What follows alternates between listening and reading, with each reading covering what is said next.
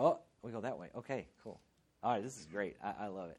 So, uh, as we jump in today, Philippians chapter 3, verses 7 through 11, that's kind of our main text. Um, I just wanted to give you a little bit of context. Cindy and I often listen um, to recordings of different people. Uh, you know, it's something we like to do. Oh, there's one old British Bible teacher we listen to in particular. Uh, he commonly, he, I like the way he says it. Um, yeah, okay, I'll do the accent. He always says, uh, text without context is merely a pretext. So that so if we really want to get God's word wrong, we take it out of context. So I don't want to do that today, even before we get started. Just want to spend a couple of minutes. Paul's writing to the Philippians. Okay, uh, let's keep in mind that Philippi, it's the city uh, in Acts chapter 16 where Paul and Silas were. They were in prison there because they were bad for business. There was this girl. She was a fortune teller. She was. She would. Uh, they. Her handlers made a lot of money off of her. Um, she, she would just tell people's fortunes. When Paul and Silas show up in the city, whatever spirit inside of her, unclean spirit that was helping her with the fortune telling business, uh, had no choice. This spirit was compelled just to follow Paul and Silas around for three or four days, just yelling over and over, These men are servants of the Most High God. These men are servants of the Most High God. Eventually, I don't know how long it took. Paul finally got tired of it and, and cast the spirit out. So then she no longer has her fortune telling ability. And uh, her handlers got, you know, obviously pretty mad. Paul and Silas were bad for business, so they had them locked up. They, they raised, uh, they raised uh, oppression, um, uh, opposition to Paul and Silas, had them tossed in jail. When Paul writes this to them, he's no longer in Philippi, though. He's left. Uh, the, the famous story about how Paul and Silas's uh, chains were fell off, the prison doors were opened, and, and they were set free. Okay, so Paul writes this much later, though, in, in prison, most likely in Rome uh, towards the end of his life is when he writes it. And Paul is very thankful to God for the Philippian church, not only for their faithfulness, but also for their tangible support of his work. And, and it's in the third, the third point here uh, where, um, where Bo the missionary can really identify with Paul the missionary here, in, that I come to you uh, very thankful for your faithfulness, very thankful for your prayers and your tangible support of the work that we do. He tells them, uh, in chapter 1 I thank my God in all my remembrance of you, always in every prayer of mine with joy, because of your partnership in the gospel from the very first day until now. He considers them to be partners in the work. They're not just the, uh, you know, they're not just sending him funds to do the work. They are partners. They join in it with him wholeheartedly. He says, I rejoice in the Lord greatly that now at length you have revived your concern for me. You were indeed concerned for me, but you had no opportunity. So they send Epaphroditus, to Paul with, with a gift to continue helping him to, to sustain his ministry and, and to eat, essentially, as he's in prison in Rome. Um, and he says, again, because he's sharing, he has trouble because he's in prison. He said, It was kind of you to share in my trouble. So that's his context of the Philippians. It's a church he's thankful for, for their partnership. He loves them. Uh, he's thankful that um, he is, he's neck deep uh, in ministry and has been for years, and this church is right there with him. And so that's where, that's where Bo the missionary resonates with Paul the missionary today. Uh, just the context of today's passage, Paul's been writing, among other things, he writes to the church about those people who say you need to be circumcised in order to follow Christ.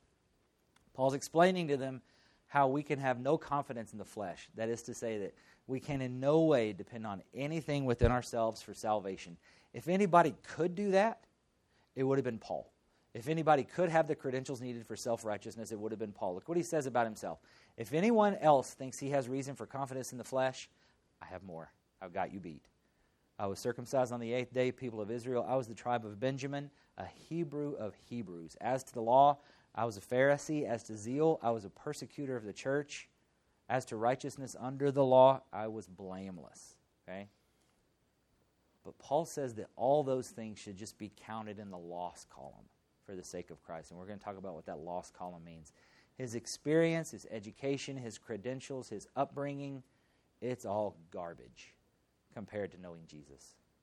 Everything else pales in comparison. Whatever gain I had, I counted as loss for the sake of Christ. Indeed, I count everything as loss because of the surpassing worth of knowing Christ Jesus my Lord. A familiar passage to us. For his sake I have suffered the loss of all things and count them as rubbish in order that I may gain Christ. What are you thinking? Uh, hey, Bo, uh, you know this is missions month, right? So why aren't you talking about missions? Um, hey, Bo, there are lots of great passages you could have picked. And it's true, there are. Um, some, you know, the old standards, right, that we know and love Go, therefore, and make disciples of all nations. In Greek, that's all the ethnicities. Uh, baptizing them in the name of the Father and Son and the Holy Spirit, teaching them to obey everything I've commanded you. And behold, I'm with you always, even to the end of the age. A lot of us have that memorized, and a lot of us had it memorized before the ESV came out. Um, so, but we, but everybody's going to learn it again. Um, Acts 1 8, you'll receive power when the Holy Spirit's come upon you, and you'll be my witnesses in Jerusalem, Judea, all Judea, Samaria, and the ends of the earth. Okay, so there's this idea of, of going and being a verbal witness, telling people about the good news of Jesus Christ and salvation found in Jesus alone, and telling that to the whole world. At the same time, we get lots of verses. Uh, Luke 4, which is Jesus quoting Isaiah 61. The Spirit of the Lord's upon me because He's anointed me to proclaim good news to the poor. He sent me to proclaim liberty to the captives, recovery of sight to the blind, to set at liberty those who are oppressed, to proclaim the year of the Lord's favor. And the crowds asked him, John the Baptist, and so what should we do? Because he's calling them to repent because the kingdom of God is at hand. And he says, Whoever has two tunics is to share with the one who has none. Whoever has food is to do likewise. Leviticus 19 33 34 When a stranger sojourns with you in your land, we just saw a family of strangers sojourning in our land. Treat them with you just as they were native among you. Love him as yourself, for you were strangers in Egypt. I am the Lord your God. So I didn't pick one of those. By the way, this I got time. I'll just tell you this. Um, I chose these passages for a reason. There was an outstanding quote that Derwin uh, showed from the food bank in La Mirada. Food feeds their body, Jesus feeds their soul. Um, a lot of times we've come into this thing about uh, so do we do we want to um, share the gospel and preach to people, or do we want to help people? Um, let me encourage you that is a false dichotomy. I don't know how it got invented, but we need to do away with it. It's not either or; it's both and. We we treat people lovingly uh, as image bearers of God, while at the same time sharing with them the hope that we have. Um, let's do both. Uh, it's, it's, not a not a either or. It's it's a it's a both and. Um, you know, Saint, the famous quote, uh, St. Francis of Assisi, right? Preach the gospel all the time, use words if necessary. A lot of people love that. We think that's awesome. We, should, we could just love people and they would just know about the gospel because of the way we live. Yeah, if anybody could have done that, it would have been Jesus. And guess what? He used words too, okay? So it doesn't really work. But at the same time, at the other end of that, at the other end of that string, 1 John 3:17, anybody who has the world's good, goods and sees a brother in need and closes their heart towards them, the love of God is not in them. Okay? So as we serve, both and. Food feeds the body, Jesus feeds the soul. Let's come with both. Okay? Um, get getting more of that later. All right. So why did I pick this? Why these? What, because if we want to do these things, if we want to take the good news of salvation through Jesus to all the world and proclaim that, if we want to um, share the gospel, evangelize, translate scripture into people's heart languages, and if we want to care for the poor and comfort the sick, if we want to share what we have with those who have less, and if we want to love the stranger among us, if we want to do those things, it is impossible unless we first do these things that we're going to talk about today we have to be able to count all things as rubbish compared to the worth of knowing the risen Jesus. We have to gain Christ and be found in him. We have to share in his sufferings. We have to be humble and obedient, even to death. So when we get this, then we can go back and take a look at that. All right. Should be in your outlines today. This is a little bit about we're going to talk about a man centered view of salvation and a God centered view of salvation. I think this what I've got here, I think, is the easiest way to get to where I wanted to go. So that's why we did it that way. A man centered view of salvation says that I was, I was basically pretty good before I came to know the Lord. God, he's lucky to have me. I gotta, I, br- I bring a lot of things to the table. That would be kind of foolish. God's interview of salvation is everything before. It's garbage. That's what Paul said. He had more credentials than any of us. Everything before I knew Jesus, it's just garbage by comparison. I am no longer interested. Okay? Whatever gain I had, Paul says I counted as loss for the sake of Christ. His upbringing, He was a Hebrew of Hebrews. Born to a fine family, had an outstanding education. As, as to the law, I was a Pharisee. I was he was he was PhD. M, he, he had like he had so many letters after his name. He was probably he's PhD, MD, so on and so forth. I don't know. I'm out of letters. I don't know what comes next. Um, his abilities and achievements, man, he was. When it came time to to squash the the uh, this new sect uh, of Christianity, oh, let's get Paul. He'll get the job done. Let's call him. So he's the one they picked. He, and he did for a while got, get the job done. As far as his character, he says about himself, as far as righteousness under the law, I was blameless. Everything that Paul used to value about himself, he now sees as worthless when compared to Christ. He has an entirely new set of priorities. Indeed, he says, I count everything as lost because of the surpassing worth of knowing Christ Jesus my Lord. For his sake, I have suffered the loss of all things, and I count them as rubbish. There is nothing no happiness, no accomplishment, no success, nothing worth, worth even comparing to the worth of knowing Jesus. Knowing Jesus is so extremely valuable, it's worth far more than anything else we have and everything else we could ever ever have all put together. Paul's not just talking about, yeah, the, the, the you know, the, my bad. When he talks about being his zeal and being a Pharisee, he, yeah, all that bad stuff I used to do, yeah, it's rubbish. I, I don't know that he's saying it was all, you know, even, even the good part. I knew the law, I was blameless. He's even saying the good stuff is garbage compared to knowing Jesus. Yeah, our, our broken past and the mistakes that we've made and the things that we've done that we really would not be comfortable if everyone knew. Yeah, that's garbage. But even the even the, the, the first line on your resume is also garbage compared to knowing Jesus.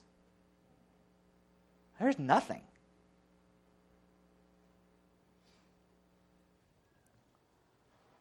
For his sake, I have suffered the loss of all things.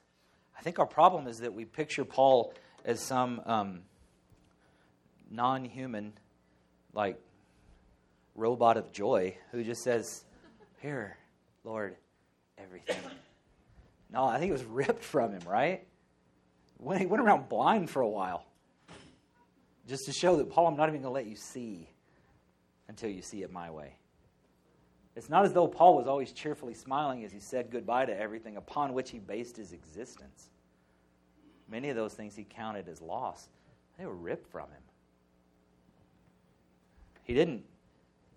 The amazing thing about Paul's conversion story, and trust me, if your testimony is not as good as the Apostle Paul's, don't worry, nobody's is.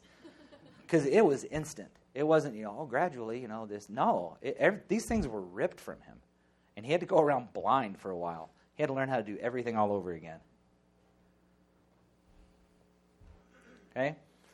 Man's interview of salvation. I was basically pretty good before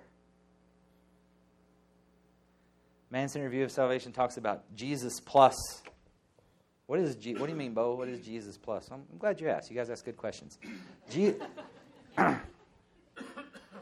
um, Jesus, man, what do you want for your life? Oh, Jesus, Want a good job. Jesus, oh, manageable mortgage. Jesus and just to be treated fairly at work. No. Man centered view of salvation is Jesus, well, also in this too.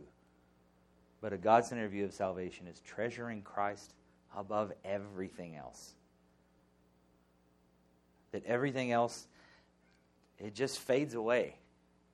I don't know if it, uh, it, it might register a one or a two, but it's not the hundred that treasuring Christ registers. That's what Paul says about it. In order that I may gain Christ.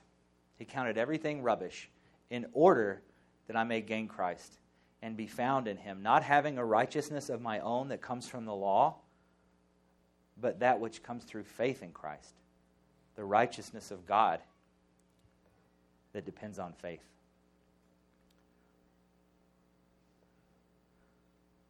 It's a lot of a lot of language there. It's kind of hard for us to put our put our minds around, but we're going to get there. That I may gain Christ and be found in Him. Let's start there. How do we gain Christ and be found in Him? We gain Christ when we lose ourselves. We don't have the capacity in us to have Christ and to have ourselves. We're not built that way. Um, the old, yeah, I saw this, uh, uh, this guy put this online. What do you call those postings? So um, it just said, um, yeah, God is not your co-pilot. Okay, he you um, he is driving, and you are in the back, passed out in a stretcher. Um, we gain Christ by losing ourselves. Man's interview of salvation, we keep ourselves. God's interview of salvation, we lose ourselves. How do we do that? What does that mean? Jesus told his disciples, If anyone would come after me, let him deny himself and take up his cross and follow me. FYI, this was before Jesus died on the cross. This was before they sold him in Christian bookstores. It was a, it was a instrument of death. Okay, He's, his disciples had there's no mistaking. If anybody would come after me, let him deny himself and die. Crosses were not. We always say, "Oh, it's just my cross to bear." No, crosses aren't for dragging; they're for dying on. So he says, if anybody's going to come after me, let him deny himself and die. Because whoever's going to save his life will lose it, but whoever loses his life for my sake will find it. What would it profit a man if he gains the whole world and forfeits his own soul? Is he talking about physical death? Should we, should we go, should we, you know, uh, Angama, her husband, right? Probably threatened because he, he helped the U.S. Army as a translator. That's a big deal. So should we go do something that risky where we might die? Is that what he's talking about? For some of you, maybe. But I think the point is uh, explained a little more clearly here when Paul says, I've been crucified with Christ. He's writing to the Galatians in this one. It's no longer I who live, but Christ who lives in me. And the life that I do live now, I live by faith in the Son of God who loved me and who gave himself for me. I've hung everything on Jesus, I've pinned it all to him. That's complete trust. He didn't hold anything back for himself. There was no, um, there was no plan B for Paul. I'm hanging and pinning everything, all of my hopes, on Jesus. Gaining Christ by losing himself, it set Paul free. His priorities were turned upside down, and he no longer looked for the world's approval. So he was able to instruct Timothy share in suffering as a good soldier of Christ Jesus. No soldier gets entangled in civilian pursuits, since his aim is to please the one who enlisted him. Okay, so moment of reality. Um,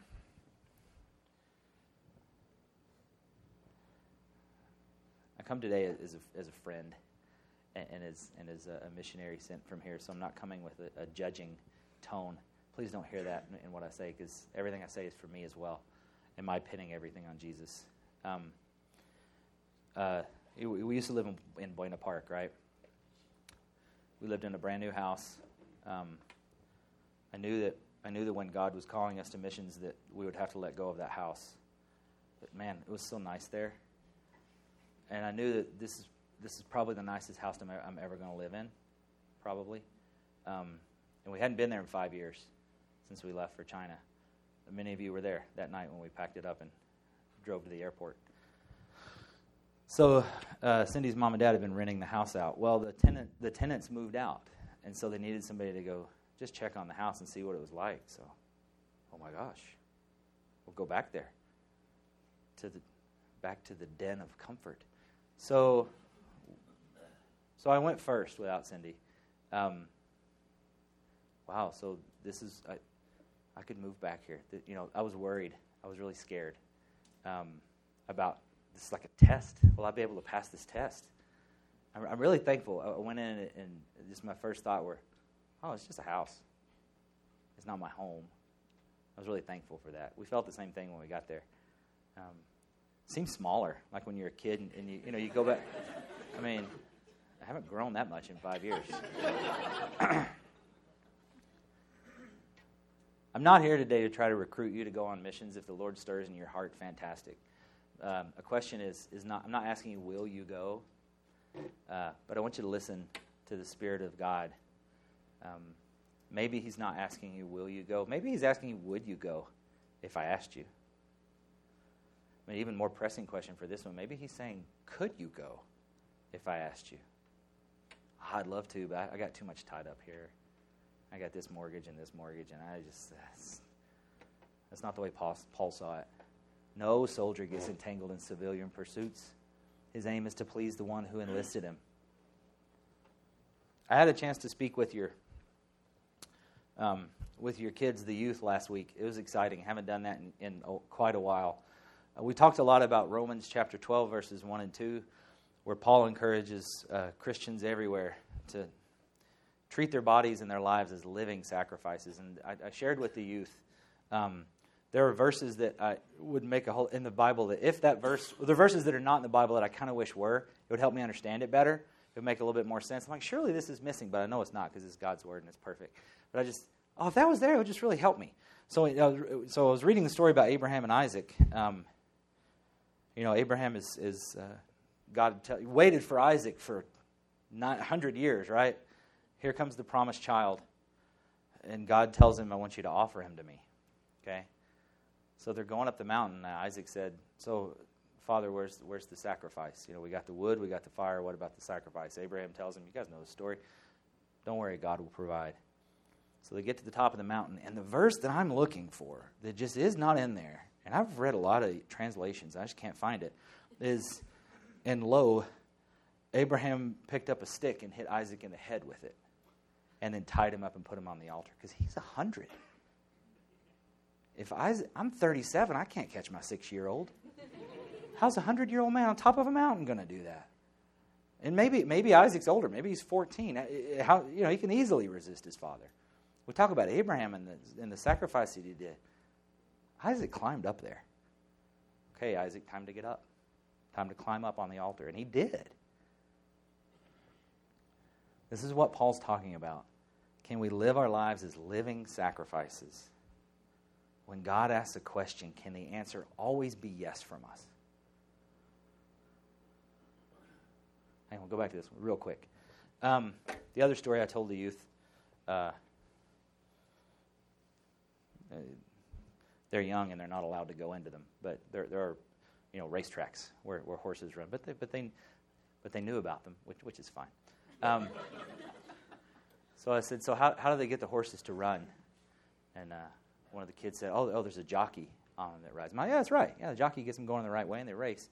I told him where I grew up. I, grew, I didn't grow up in California. I grew up in the South. And I said, we have dog tracks where greyhounds race. I'm like, so you can't fit a jockey on a dog at least not for long. So, so, so how do they get the dogs to run? So one of the kids, well, they, they must put a shock collar on them. I said, well,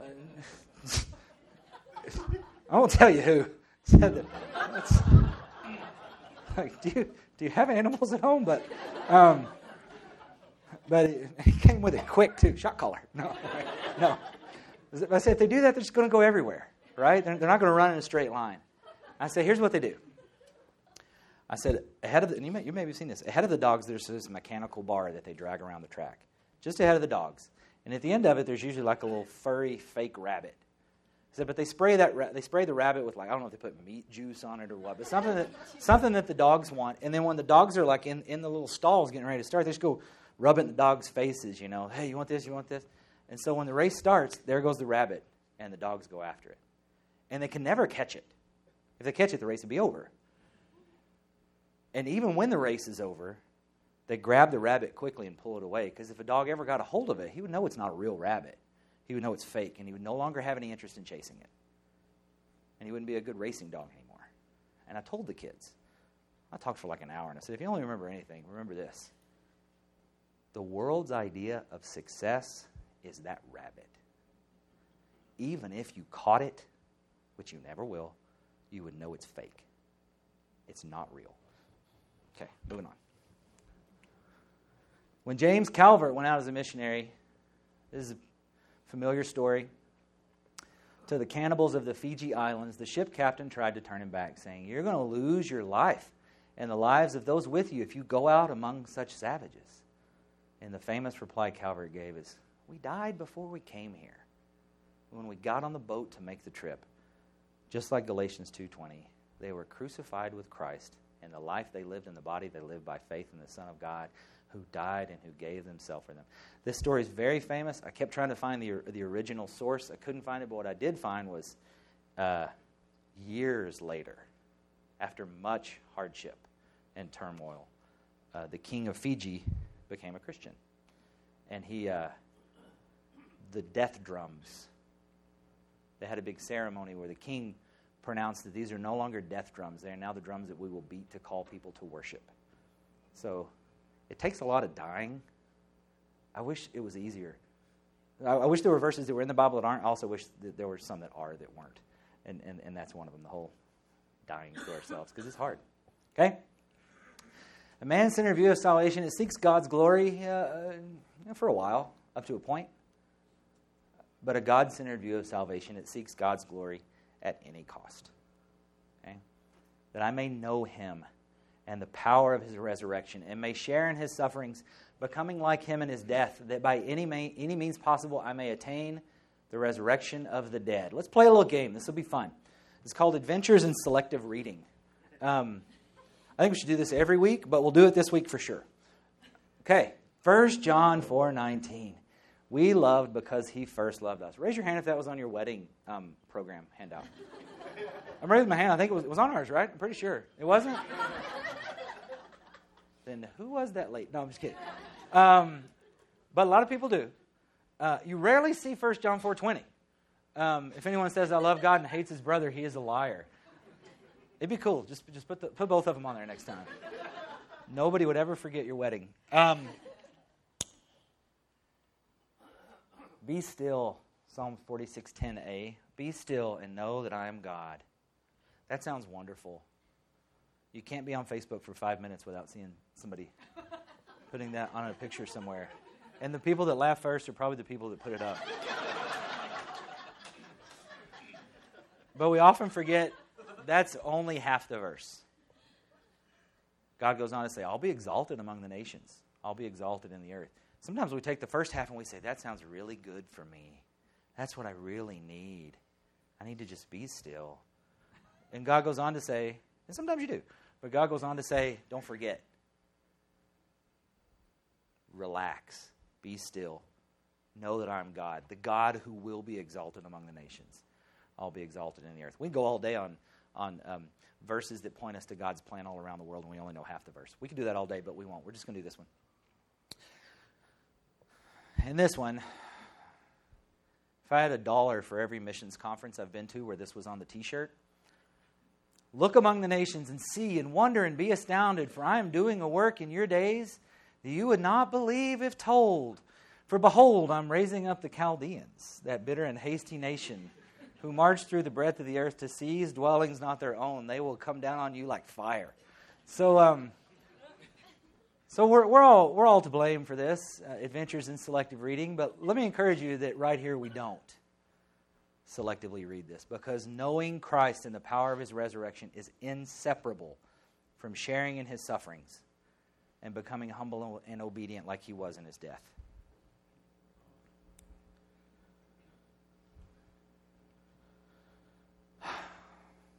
Back to Philippi. Let me see where we're at. So, yeah, suffering is normal. Expect it.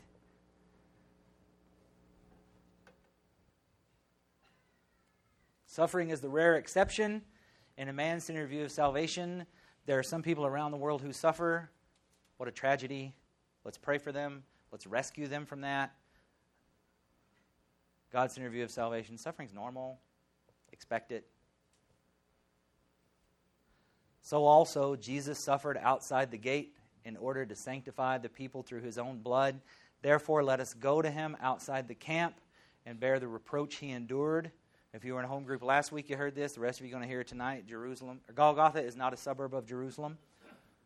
Let's go to him outside the camp and bear the reproach he endured. Remember the word I said to you, Jesus said, A servant's not greater than his master.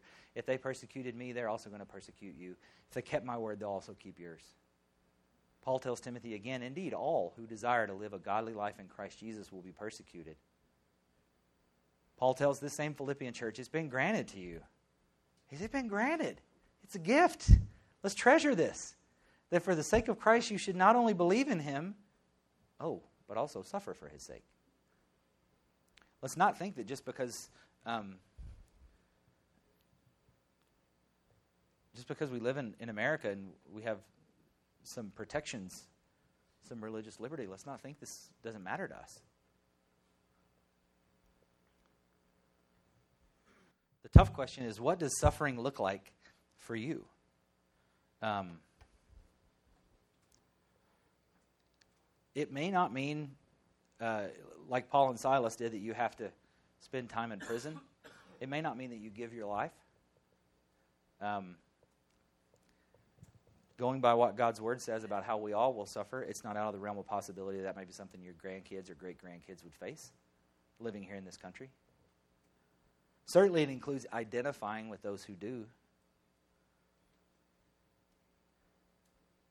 But this idea of suffering, that everyone would suffer, it's gaining Christ by losing ourselves, reversing our priorities, being willing to offer God a blank check wherever, whatever, whenever, however.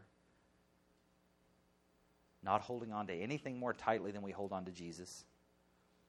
And never making our answer no. If you can do those things, if you're wondering how in the world can I apply suffering um, to my life, if you can do those things, don't worry, God will show you how you can suffer. he'll, he'll gladly lead you into it. It requires a bit of, um, let's go back here quick. It requires a bit of, of uh, being willing to be pruned. I attended a, a medical class. I'm not a doctor, um, but I like to think I am, but I'm not really. But I did attend a, a two week uh, rural medicine class. It was uh, medical missions for non doctors. Um, it was cool. It's something we hope to use in the future going back uh, pretty soon. But while I was there, we did a chapel every morning. The chaplain was an old retired missionary. Um, he had lived in the Philippines and in South Korea for 20 or 30 years. Um, I'll tell you this story before I tell you the other story.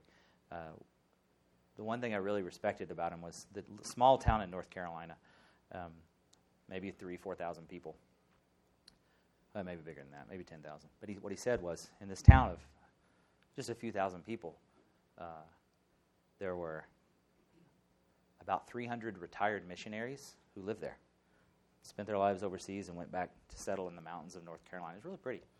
And he said there's probably about 100 retired pastors who live here as well.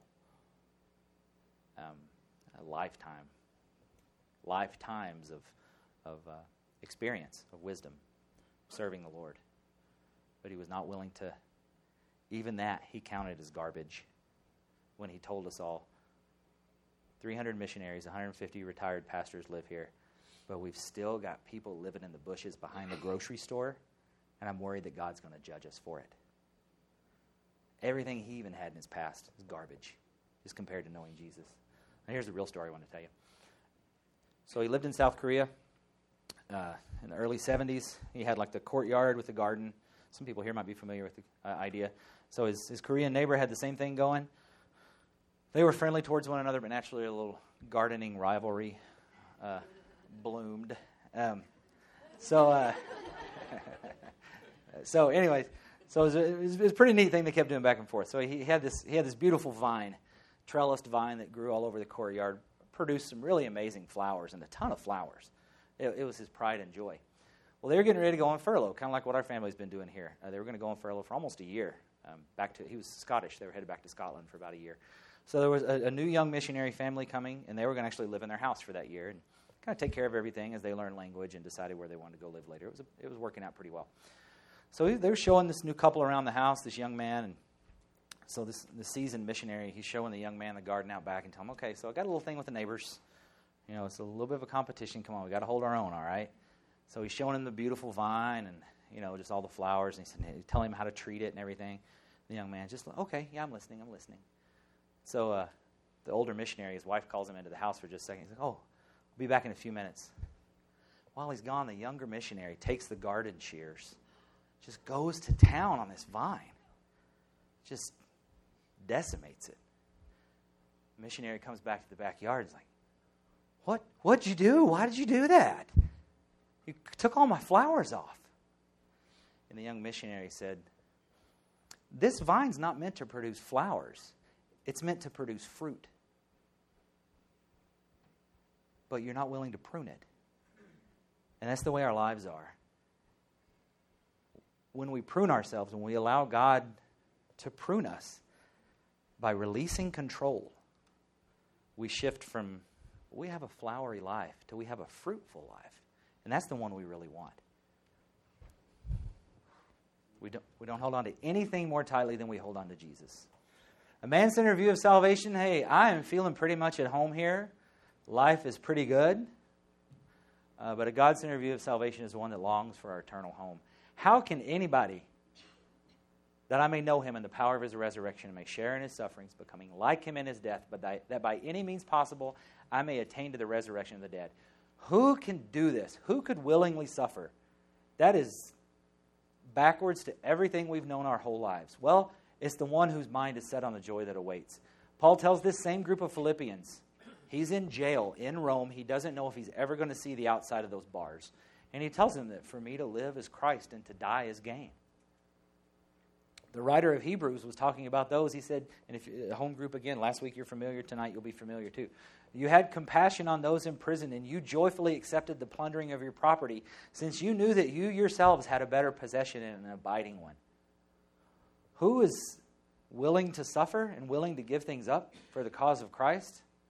It's people who realize that this is just temporary. Everything we've got, the house in Buena Park, it's already starting to look old. It's only 10 years old. It already looks old. It's just temporary. Praise the Lord, we have a better possession and an abiding one. It's kept un, unblemished forever for us. Okay? So, where do we go from here? How does a God centered view of salvation produce a God centered life? Glad Paul tells us. Not only, he goes on to say, not that I have already obtained this, or not that I'm already perfect. I resonate with that myself. I, I do not have this figured out. Bo does not have this figured out either. Not that I've already obtained this or am already perfect, but I press on to make it my own because Christ Jesus had made, has made me his own. Brothers, I don't consider that I've made it my own, but one thing I do, forgetting what lies behind and straining forward to what lies ahead, I press on toward the goal for the prize of the upward call of God in Christ Jesus. Man centered view of salvation, we have a useful God. This should be quite familiar to you guys. Paul talks about useful God a lot, and I'm really thankful for it. The, um, Pastor Paul. Um, the Apostle Paul does too, but in, in phrased differently. Um, but that God can do some good for me. Uh, that that I can that God is is uh, the means to the end. Um, but a God-centered view of salvation is that God is sovereign. Not that I've already obtained this or am already perfect, but I press on to make it my own because Christ Jesus has made me his own. Well, I was deeply impacted on the, our Good Friday evening service when we, when we had the time of prayer at the end. And the, the um, uh, this doesn't always happen for me, but just the, the, the as I prayed, um, was really wrestling uh, with going back to, ch- to uh, China in a, in a month. Um, five weeks. I, I didn't know. Um, like we kind of have to go back because our stuff's there, but I, but I wasn't like I wasn't like yes, let's go back. Um, but what came to me was just this idea that I just need to surrender. And the, even as a Good Friday service, just the you know you've got to be careful when we say God spoke to us, but but really, I, what what really stirred in my heart was just this idea that um, Jesus bought me, He owns me, and He paid for me on the cross. How dare I ever say no? Who am I to do that? I press on to make this call my own because Christ Jesus has made me His own. Do what you want, send me where you want. Here's the blank check.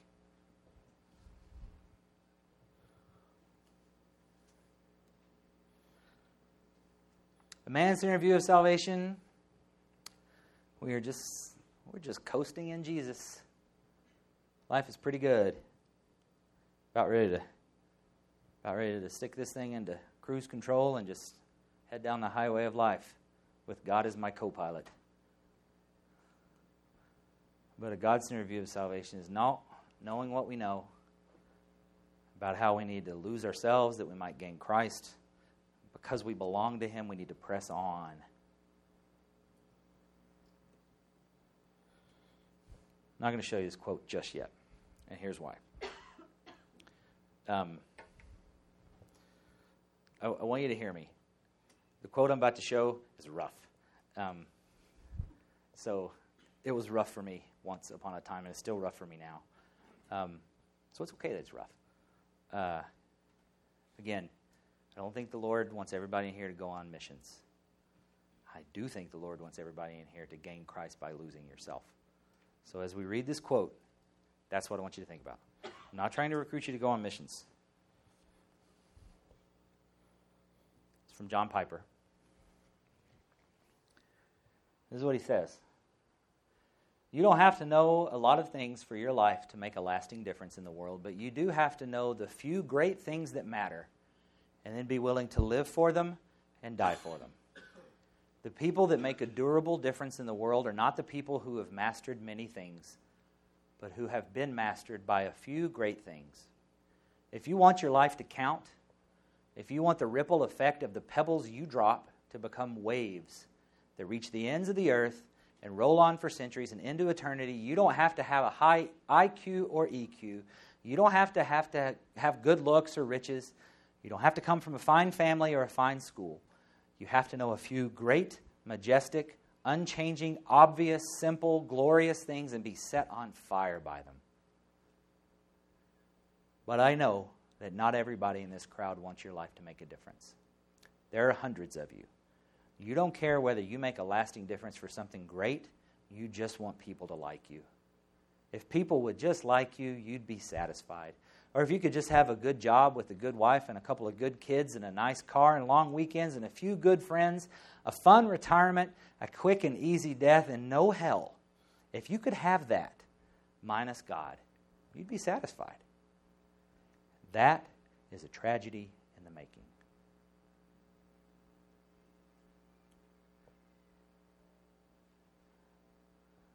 I press on toward the goal for the prize of the upward call in Christ Jesus. Here's a bit of good news. What I just laid on you was pretty heavy, but here's some good news to balance that out. Here's why we can forget what lies behind us. If your past is just full of crud, you can forget it. Why? Because Jesus has also forgotten what lies behind you. He doesn't hold that stuff against you anymore.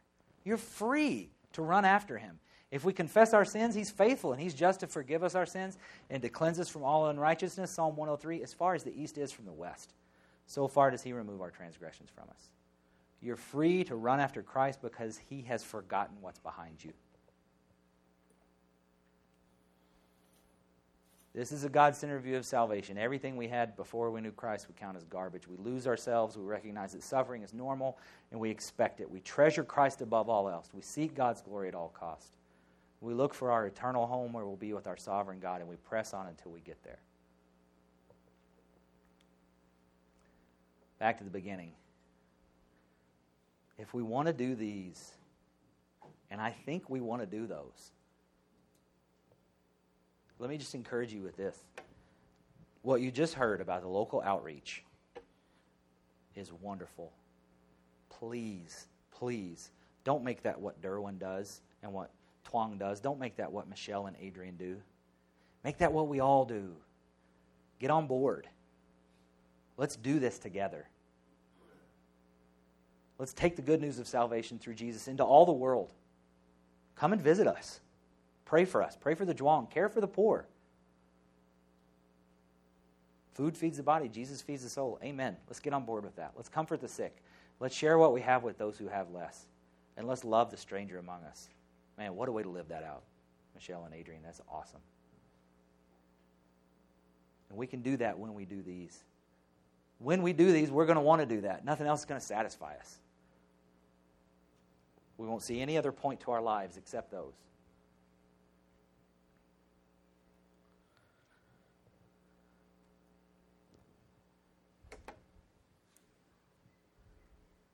Going to read these questions, then I'll pray, and I don't want you guys to talk about these. What goes in your lost column? I want you to get with people um, as we divide. Really, don't get into big groups. Really, no more than three. We say that, and there's always six guys back over here. Really, don't. I really want you to talk about that. And the reason I'm showing these questions now is as we pray and as you move your chairs, you can be thinking what goes in your lost column compared to knowing Christ? Has your view of salvation been man centered in some way and how? And what does it mean for you to press on for the prized call of God? Let me pray. Father in heaven, we worship you, we belong to you.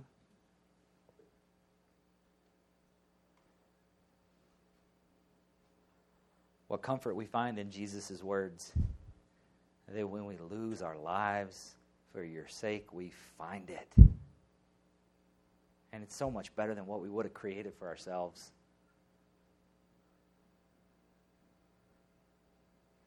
Help us, Lord, to lose our lives for your sake so that we might find it. We thank you for your unchanging word. We thank you for your patience towards us when we love ourselves a bit too much. Help us as we discuss. Help us as we live. We have no hope without you. In Jesus' name we pray. Amen. Amen. Would you divide your chairs?